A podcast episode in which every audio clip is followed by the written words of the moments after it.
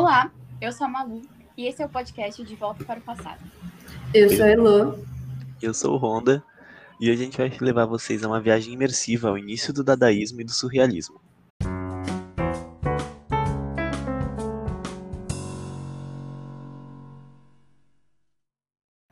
Estamos em fevereiro de 1916, onde era fundado por Hugo Ball o Cabaret Voltaire, um clube noturno onde poetas e artistas apareciam com seus portfólios, expondo suas obras e inauguram um novo movimento artístico.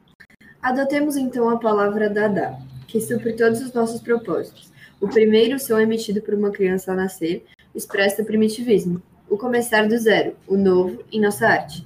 Diz um, dos fundadores do Voltaire. Mas o que Dada significa de fato? Bom, ao pé da letra, Elo, Dada vem do francês. Ele é um termo para cavalo de madeira. Em alemão pode significar tchau ou não me enche. E por isso foi escolhido por eles por ter esses vários significados e ao mesmo tempo nenhum, assim como seus trabalhos ilógicos e abstratos. Hum, entendi. Uh, deste modo surge o dadaísmo, né? um movimento marcado pelas ironias e irracionalidades, uma arte que busca questionar a própria arte e romper os ritos. Olha, o dadaísmo pode ter sido batizado em Zurique, na Suíça, de fato, onde ficava o cabaré, mas foi um movimento internacional, alavancado pelo sentimento que foi gerado na Primeira Guerra Mundial de insatisfação e revolta de artistas que estavam espalhados pelo mundo. Eles estavam descontentes com os valores burgueses. Dizem que a própria arte era dependente dessa sociedade e que o artista e o poeta eram produzidos pela burguesia e deles se esperava que fossem seus trabalhadores assalariados estavam revoltados com a arte estando tão próximos do capitalismo, sendo tratada, ou melhor, sendo reduzida à moeda de troca, com o propósito do frívolo de gerar dinheiro e contentamento. Super irônico, não? Eles eram revolucionários, vanguardistas contra o materialismo e o capitalismo, mas ainda assim dependiam desse dinheiro. De fato, Malu, o dadaísmo foi um movimento bastante peculiar. Podemos até dizer que ele era autodestrutivo de tanta contradição. Eles diziam que as coisas genuinamente feias eram arte, assim como a anti-arte deles mesmos. O dadaísmo, então, foi muito mais do que um movimento artístico, ou anti-artístico, por assim dizer. Ele tinha vida própria, ele era quase um estado de espírito. Sim, os heróis eles eram insanos, sem pudor nenhum. Algumas exposições eram tão absurdas e inconsistentes, eles não tinham nenhum estilo demarcado. Cada artista seguia simplesmente seu próprio rumo. Alguns eram focados no caos e sátiras, como Tizara e Picabia, e outros buscavam produzir algo mais abstrato, como Arp e Marcel Janco. Arp dizia que o dadaísmo queria substituir a tolice lógica do homem por uma ilogicidade sem sentido. Dada era não razão. Ele foi bastante influente e usava do acaso em suas composições. Como assim acaso? Bom, uma vez ele rasgou um desenho em pedaços e deixou os fragmentos caírem para formar uma nova composição, também fez algo parecido com seus poemas. Ele rasgava as frases para criar algo novo e totalmente sem sentido. O Tzara, ele tem até uma receita dadaísta que fala um pouco sobre isso. Então, ele diz para escolher um artigo qualquer de jornal, recortar as palavras desse artigo, depois embaralhar essas palavras e reescrever cada uma que for sendo sorteada. E dessa forma você se torna um escritor mais sensível e original, porém incompreendido. Hugo Ball também foi um poeta que queria inovar na linguagem da poesia. Era dividido entre seu desejo de se envolver na política e sua vontade de ter mais autocontrole espiritualmente e de seu corpo, o que mostra como os dadaístas eram radicais e contraditórios. Picabia também buscou aperfeiçoar como objeto dadaísta era apresentado ao público e produzia quadros bastante peculiares. Em um deles, ele quis questionar o real valor de uma pintura, que se fundamenta na assinatura do autor, então ele chamou um monte de amigo dele, poeta, artista, para cobrir uma tela única exclusivamente com assinaturas. As exposições dadaístas sempre causaram um certo alvoroço. Eles já foram processados por fraude por cobrarem entrada em uma exposição de arte que na verdade não era a arte que o público esperava ver. E para isso, o Ernest responde que ele tinha sido informado de que era uma exposição Dada e por isso não seria relacionada com a arte propriamente dita. Ele até falava que se o público confundisse as duas coisas, eles não eram culpados. O próprio Picabia diz que as pessoas estão sempre em busca de sentimentos que já foram sentidos antes, e por isso ficam indignadas ou incomodadas quando algo inteiramente novo surge, e compara os artistas como restauradores. Bom, se as pessoas gostavam da zona de conforto, elas gostavam de arrumar algo velho para que pareça novo, e artistas fazem isso para o público. Exatamente, e por isso, para ele, quem faz a verdadeira obra de arte não são os artistas, mas sim o homem. E tá aí mais uma vez o dadaísmo expondo o seu pensamento niilista, que aquilo que é tradicional, velho, já não é mais válido. Todo esse movimento evolucionário tem sua conclusão quando os dadaístas, ainda com esse sentimento de frustração, vendo que não conseguiu surtir nenhum efeito novo sobre a guerra, eles disseram que por fim, que como tudo, o dadaísmo não foi sem sentido.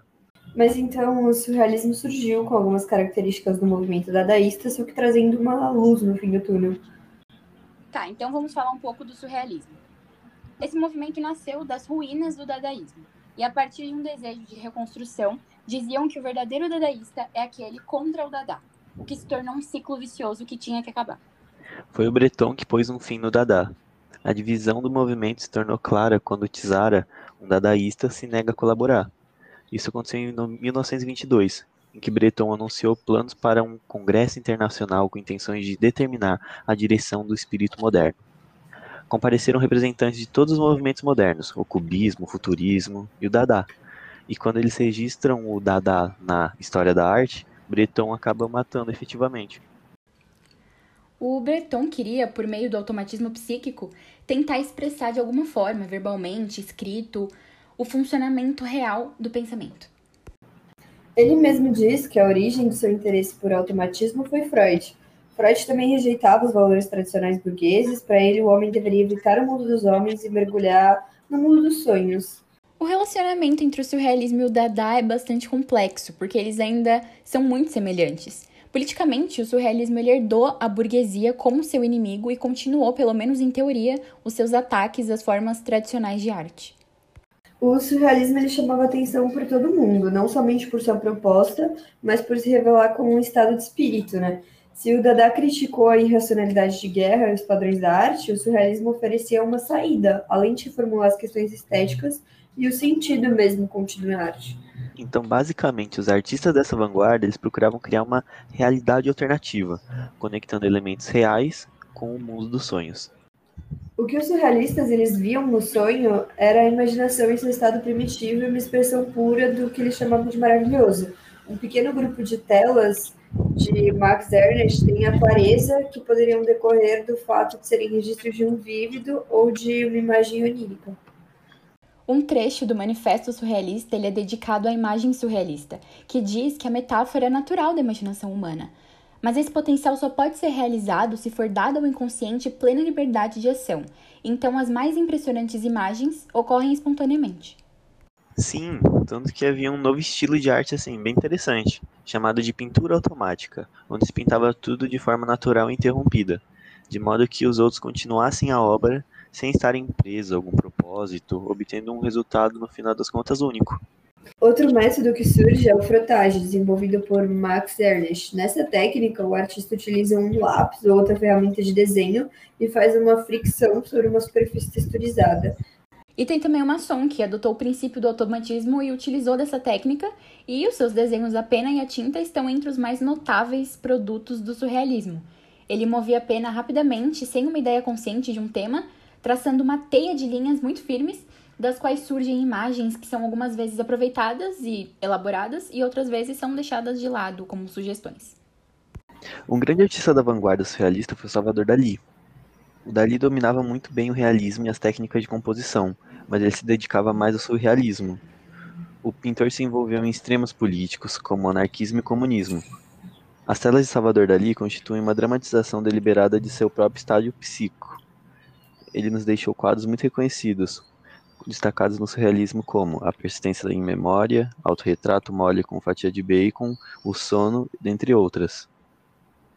A atividade surrealista nos domínios do além na pintura é muito diversa, mas o campo mais extenso e rico, com certeza, foi o do objeto surrealista. E a Exposição Internacional do Surrealismo ocorreu em Paris e marcou o auge do movimento, onde foram expostas instalações de diversos artistas.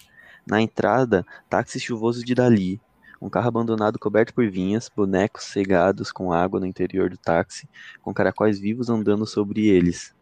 E do champ, com gramas e folhas mortas ao chão, um braseiro de carvão no centro e camas de casal no canto da sala. Bom, a Segunda Guerra Mundial dispersou surrealistas de Paris, então muitos foram para outros lugares, como Estados Unidos, e continuaram suas atividades por lá, que futuramente vão influenciar movimentos americanos do pós-guerra, como o expressionismo abstrato e até a arte pop. E enquanto isso, na França, o surrealismo ele já não era mais um movimento tão dominante assim na arte. Mas o próprio termo surrealismo agora é usado livremente, assim como se usa o termo romântico, para relembrar a finalidade do surrealismo. O surrealismo sugere a existência de um certo ponto da mente, no qual vida e morte, real e imaginário, passado e futuro, o comunicável e o incomunicável, as alturas e as profundidades, deixam de ser vistos como postos. Seria em vão que se buscaria qualquer outro motivo para a atividade surrealista, a não ser a esperança de determinar esse ponto. Esse foi o nosso podcast. Obrigada por ouvir. Novos episódios do De Volta para o Passado no futuro.